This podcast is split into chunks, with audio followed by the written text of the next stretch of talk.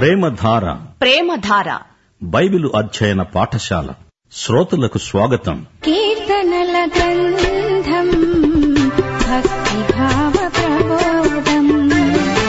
కీర్తనల గంధం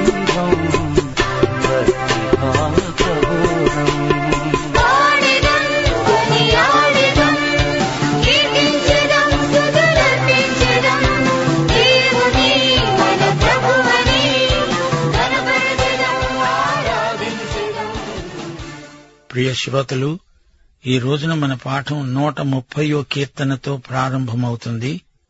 ఈ కీర్తన ఆధ్యాత్మిక లోతుల్లో నుండి మనకు ప్రబోధం చేస్తుంది.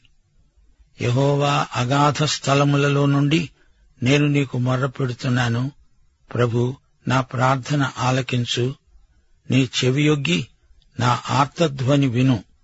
యహోవా నీవు దోషములను కనిపెట్టి చూచిన ఎడల ప్రభు ఎవడు నిలువగలడు?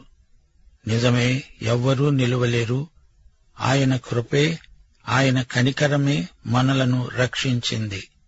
నాలుగో వచనం జనులు నీ యందు భయభక్తులు నిలిపేటట్లు నీ యొద్ద క్షమాపణ దొరుకుతుంది. యహోవా కొరకు నేను కనిపెట్టుకుంటున్నాను నా ప్రాణము ఆయన కొరకు కనిపెట్టుకుంటున్నది. ఆయన మాట మీద నేను ఆశ పెట్టుకుని ఉన్నాను. కావలివారు ఉదయము కోసం కనిపెట్టడం కంటే ఎక్కువగా నా ప్రాణము ప్రభువు కోసం కనిపెడుతున్నది. ఇస్రాయేలు యహోవా మీద ఆశ పెట్టుకో. యహోవా వద్ద కృప దొరుకుతుంది. ఆయన వద్ద సంపూర్ణ విమోచన దొరుకుతుంది. ఇస్రాయేలీయుల దోషములన్నిటి నుండి ఆయన వారిని విడిపిస్తాడు. అన్యులను తన కృపతో రక్షించిన దేవుడే ఇస్రాయేలీయులను కూడా అదే కృపతో రక్షిస్తాడు. అగాధ స్థలములలో నుండి ఇస్రాయేలు చేసే ప్రార్థనకు ఆయన సకాలంలో జవాబిస్తాడు. రోమాపత్రిక పదకొండో అధ్యాయం ఇరవై ఆరు నుండి ఇరవై ఎనిమిదో వచనం వరకు. వారు ప్రవేశించినప్పుడు విమోచకుడు సీయోనులో నుండి వచ్చి యాకోబులో నుండి భక్తిహీనతను తొలగిస్తాడు. నేను వారి పాపములను పరిహరించినప్పుడు నా వలన వారికి కలిగే నిబంధన ఇదే అని వ్రాయబడినట్లు ఇస్రాయేలు జనులందరూ రక్షించబడతారు. సువార్త విషయమైతే వారు మిమ్మును బట్టి శత్రువులు గాని ఏర్పాటు విషయమైతే పితరులను బట్టి ప్రియులై ఉన్నారు. మహాశ్రమల కాలంలో దేవుడు ఇస్రాయేలు శేషిత జనాంగాన్ని రక్షిస్తాడు. అలాగే మనము కూడా యేసు అనే వేగు చుక్క కోసం వెలుగు రేఖ కోసం కనిపెట్టాలి. ప్రియ శ్రోతలారా ఈ కీర్తన మనకెంతో విలువైనది అమూల్యమైనది అర్థవంతమైనది. నాలుగు ముఖ్యమైన పరిస్థితులు ఈ కీర్తనలో పేర్కొనబడ్డాయి. దేవుని యందు విశ్వసించిన వారు వీటిని పరిశీలించాలి.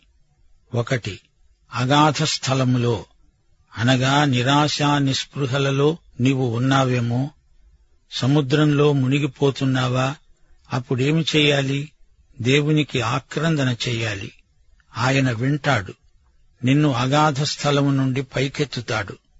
రెండు దేవుని కృపాసనం. ఆయన మన పాపాలను క్షమిస్తాడు. ఆయనే తీర్పరి. ఆయనే మన శిక్ష భరించాడు. ఆయన వద్ద క్షమాపణ దొరుకుతుంది. మూడు చీకటిలో. ఇంకా తెల్లవారలేదు. అది చీకటి సమయం. నీవు కనిపెట్టుకుని ఉన్నావు. ఎప్పుడు తెల్లవారుతుందా అని కావలివాని వలె కనిపెట్టుకుని ఉన్నావు. అడుగో సూర్యుడుదయిస్తున్నాడు తెల్లవారుతుంది.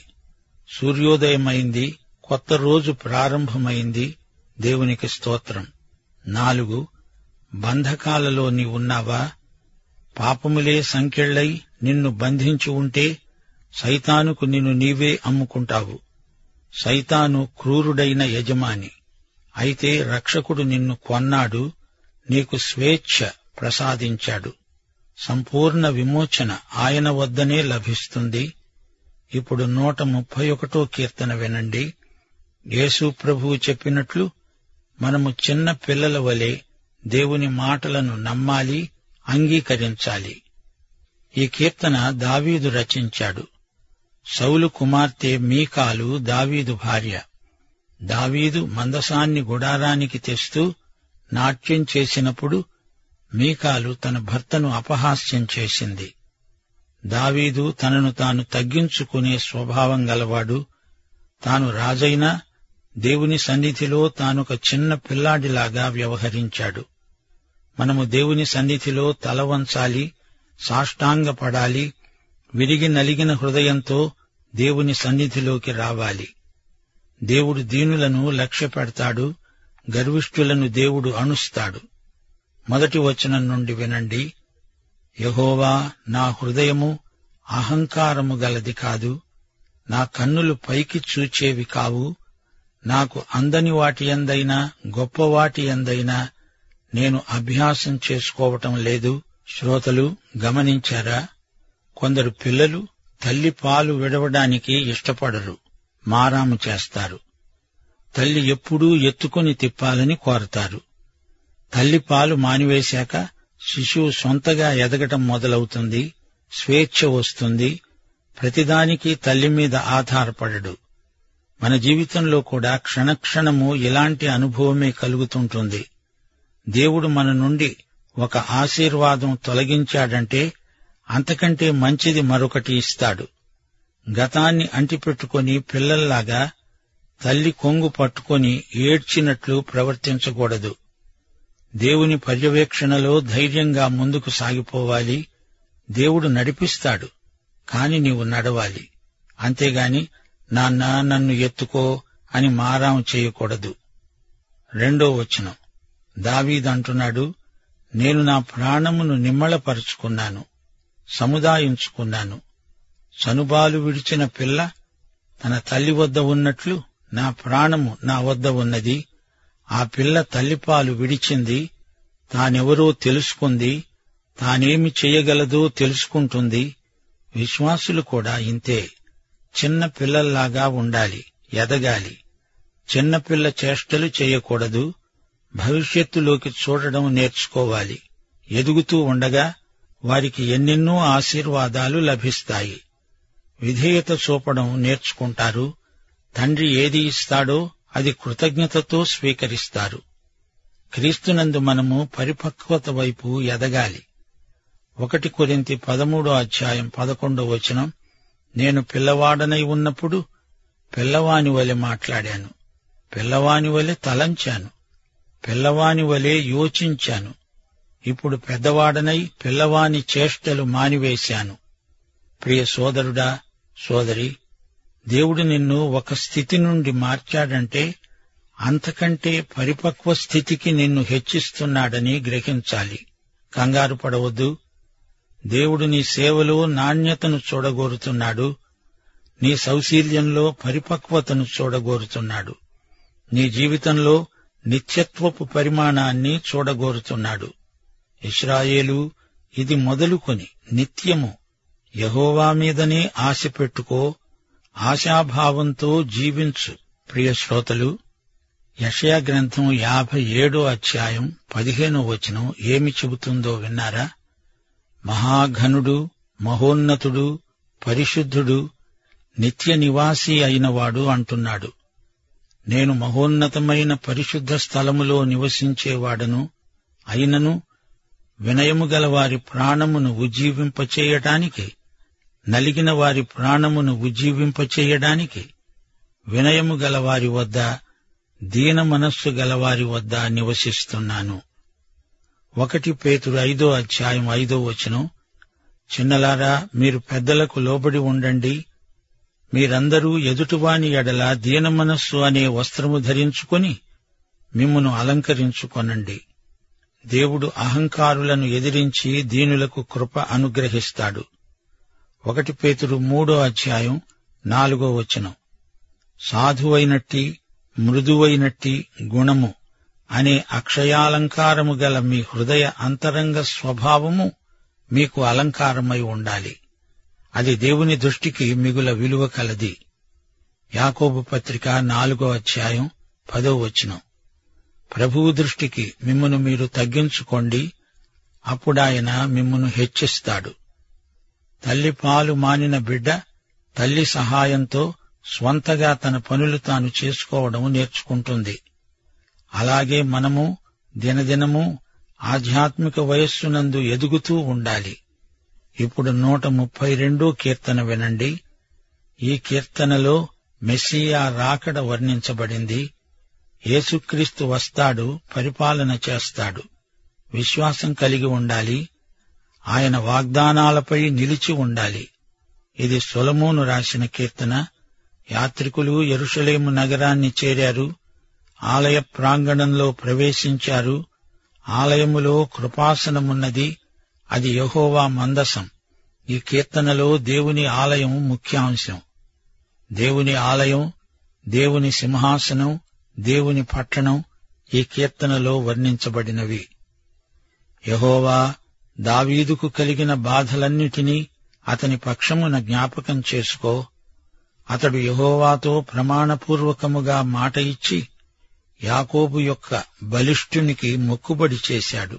ఎట్లనగా యహోవాకు నేనొక స్థలము చూచే వరకు యాకోబు యొక్క బలిష్ఠునికి ఒక నివాస స్థలము నేను చూచే వరకు నా వాసస్థానమైన గుడారంలో నేను ప్రవేశించను. నేను పరుండే మంచము మీదికెక్కను. నా కన్నులకు నిద్ర రానియను నా కనురెప్పలకు కునికిపాటు రానియను అన్నాడు. శ్రోతలు దావీదు దేవాలయం కట్టాలని ఆశించాడు. కాని దేవుడు ఆ పనికి సొలమోనును ఏర్పరచుకున్నాడు. అయితే దేవాలయ నిర్మాణానికి అవసరమైన ఏర్పాట్లన్నీ దావీదే చేశాడు. దేవుడు దావీదుకు తోడై ఉన్నాడు. ఆయన మనకు కూడా తోడై ఉంటాడు. అది దేవాలయం. అక్కడ ఆరాధన జరుగుతుంది. అది దేవుని నివాస స్థలం. ఆయన పాదపీఠము ఎదుట సాగిలపడదాము రండి. యహోవా లే. నీ బలసూచికమైన మందసముతో కూడా రా. నీ విశ్రాంతి స్థలంలో ప్రవేశించు. నీ యాజకులు నీతి వస్త్రాలు ధరించుకుంటారు. నీ భక్తులు ఉత్సాహగానాలు చేస్తారు. పదో వచనం నీ సేవకుడైన దావీదు నిమిత్తము నీ అభిషిక్తునికి విముఖుడవై ఉండవద్దు. అది దావీదు సింహాసనం. నీ గర్భఫలమును నీ రాజ్యము మీద నేను నియమిస్తాను. నీ కుమారులు నా నిబంధనను గైకొంటే నా శాసనాలను వారు అనుసరిస్తే వారి కుమారులు కూడా నీ సింహాసనం మీద నిత్యము కూర్చుంటారని యహోవా సత్య ప్రమాణము దావీదుతో చేశాడు. ఆయన మాట తప్పనివాడు. యహోవా సియోనును ఏర్పరచుకొని ఉన్నాడు. తనకు నివాస స్థలముగా దానిని కోరుకొని ఉన్నాడు. గమనించండి దావీదు సింహాసనం దావీదు పట్టణం రెండు సమూయేలు ఏడో అధ్యాయంలో దేవుడు దావీదుతో నిబంధన చేసుకున్నాడు. దావీదు సింహాసనము అతని సంతతికి వాగ్దానం చేయబడింది. అదే సింహాసనం మీద యేసు ప్రభు కూర్చుంటాడు. దావీదు సింహాసనాన్ని స్థిరపరుస్తాడు. సీయోను శాశ్వతమైనది ఎరుషలేము పట్టణము దావీదు నిర్మించాడు దేవుడు దానిని మరిచిపోలేదు దేవుడక్కడ ఉంటాడు ప్రజలను ఆశీర్వదిస్తాడు. ఆ పట్టణం జాతులన్నిటికీ సాక్ష్యార్థముగా పునరుద్ధరించబడుతుంది. ఇది ప్రవచనం. దేవుని కుమారుడు వస్తాడు అయితే ఒకసారి వచ్చాడు. లోక పాపములన్నిటికీ ప్రాయశ్చిత్తం చేశాడు. రెండోసారి రాజులకు రాజుగా ప్రభువులకు ప్రభువుగా వస్తాడు. దావీదీయ నిబంధన నెరవేరుస్తాడు. దేవుడన్నాడు ఇది నేను కోరిన స్థానము. ఇక్కడనే నేను నివసిస్తాను. దాని ఆహారమును నిండారుగా దీవిస్తాను. వారిలోని బేదలను ఆహారముతో తృప్తిపరుస్తాను. దాని యాజకులకు రక్షణను వస్త్రముగా ధరింపచేస్తాను. దానిలోని భక్తులు బిగ్గరగా ఆనందగానము చేస్తారు. అక్కడ దావీదునకు కొమ్ము మొలవ చేస్తాను.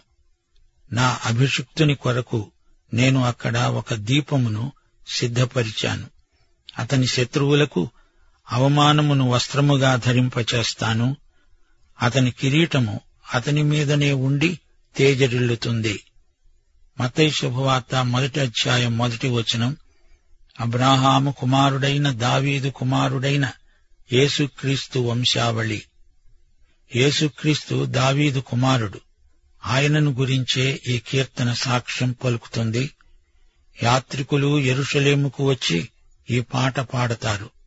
దేవాలయములో ప్రవేశించి దేవుని వాగ్దానాలను జ్ఞాపకం చేసుకుంటారు. ఇప్పుడు నూట ముప్పై మూడో కీర్తన వినండి. ఈ కీర్తన సహోదరుల సమైక్యతను గురించి సాక్ష్యమిస్తుంది. సహోదరత్వమును గురించిన కీర్తన. క్రైస్తవ విశ్వాసులు ఎడతెగక సహవాసాన్ని కొనసాగించుకోవాలి. సహోదరులు ఐక్యత కలిగి నివసించడం ఎంత మేలు ఎంత మనోహరం. అది తల మీద పోయబడి అహరోను గడ్డము మీదుగా కారి అతని అంగీల అంచు వరకు దిగజారిన పరిమళ తైలము వలె ఉంటుంది. సియోను కొండల మీదికి దిగివచ్చే హెర్మోను మంచు వలె ఉంటుంది. ఆశీర్వాదమును శాశ్వత జీవమును అక్కడే ఉండాలని యహోవా సెలవిచ్చాడు. దినదినము దేవుని బిడ్డలు ఐక్యత కలిగి జీవించాలి. ఐక్యత లేకపోతే అగచాట్లు ప్రాప్తిస్తాయి. అబ్రహాము లోతు ఇస్సాకు అతని కుటుంబము యాకోబు లాబాను యోసేపు అతని సహోదరులు ఐక్యత లేనప్పుడు ఎన్ని సమస్యలనో ఎదుర్కోవలసి వచ్చింది. అనైక్యత వల్ల వారెంతో నష్టపోయారు. ఐక్యత పైనుండి రావాలి. పరిమళ తైలం అహరోను తలపై పోసినప్పుడు అది అతని గడ్డము మీదుగా కారింది అంగీల అంచుల వరకు దిగజారింది. అతని వక్షస్థలం మీద న్యాయ విధాన పథకం ఉన్నది అది కూడా తడిసింది. నిర్గమకాండం ఇరవై తొమ్మిదో అధ్యాయం ఐదు నుండి ఏడో వచనం వరకు ఆ వస్త్రములను తీసుకొని చొక్కాయిని ఎపోదు నిలువుటంగీని ఎపోదును పథకమును అహరోనుకు ధరింపజేసి యపోదు విచిత్రమైన నడికట్టును అతనికి కట్టి అతని తల మీద పాగాను పెట్టి ఆ పాగా మీద పరిశుద్ధ కిరీటం ఉంచి అభిషేక తైలమును తీసుకుని అతని తల మీద పోసి అతన్ని అభిషేకించాలి. అంతేకాదు సహోదర సమైక్యత హెర్మోను మంచు వలె దిగివస్తుంది. ఈ సమైక్యత మనుష్యులు కల్పిస్తే వచ్చేది కాదు ఒత్తిడి వల్ల తెచ్చేది కాదు. నిజమైన సమైక్యత దేవుని నుండి పరిశుద్ధాత్మ ద్వారా మనకు రావాలి. సమైక్యత మంచు వలి కురుస్తుంది మంచి ఫలమిస్తుంది. కొండల మీదికి దిగివచ్చిన మంచు సమైక్యత పరిమళ తైలం పరిమళ సువాసన మంచు చేత తడిసిన మైదానం. దేవుని ప్రజలలో చీలికలు వస్తే కలహాలు తలెత్తితే విభేదాలు పొడసూపితే అంతా అస్తవ్యస్తమైపోతుంది. ఎపిసి పత్రిక నాలుగో అధ్యాయం ఒకటి నుండి ఆరో వచనం వరకు సమైక్యతా సందేశాన్ని మీరు వినలేదా? మీరు సమాధానమనే బంధము చేత ఆత్మ కలిగించే ఐక్యమును కాపాడుకొనడమందు శ్రద్ధ కలిగిన వారై ప్రేమతో ఒకనినొకడు సహిస్తూ మీరు పిలువబడిన పిలుపునకు తగినట్లుగా దీర్ఘశాంతముతో కూడిన సంపూర్ణ వినయముతో సాత్వికముతో నడుచుకొనవలెనని ప్రభువును బట్టి ఖైదీనైన నేను మిమ్మును బతిమాలుకుంటున్నాను. శరీరమొక్కటే ఆత్మ ఒక్కడే. ఆ ప్రకారమే మీ పిలుపు విషయమై ఒక్కటే నిరీక్షణ యందు ఉండడానికి పిలువబడ్డారు. ప్రభువు ఒక్కడే విశ్వాసమొక్కటే అందరికి తండ్రి అయిన దేవుడు ఒక్కడే.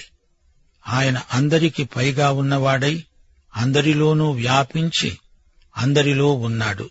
దేవునికి స్తోత్రం. సోదరీ సోదరులారా క్రీస్తునందు మనమంతా ఒక్కటే పెద్ద చెరువులో చిన్న చేపవై ఉండడం నీకిష్టం లేదు కాని చిన్న చెరువులో పెద్ద చేపనై ఉండాలని ఉబలాట పడుతున్నావా? అందరూ కలిసి ఉండండి. అది ఎంతో మేలు ఎంతో మనోహరం. ఈ కీర్తనలో యేసుక్రీస్తు మీకు కనిపించడం లేదా? ఆయన రాజు ఆయన ప్రధాన యాజకుడు ఆయన ఆనంద తైలముతో అభిషేకించబడి ఉన్నాడు. యోవేలు ప్రవచనం కూడా ఇదే. పెంతికోస్తున్నాడు ఈ ప్రవచనాలు నెరవేరాయి. పరిశుద్ధాత్మ వరము కొరకై దేవునికి స్తోత్రం. పాఠం ఇంతటితో సమాప్తం. దైవాశీస్సులు.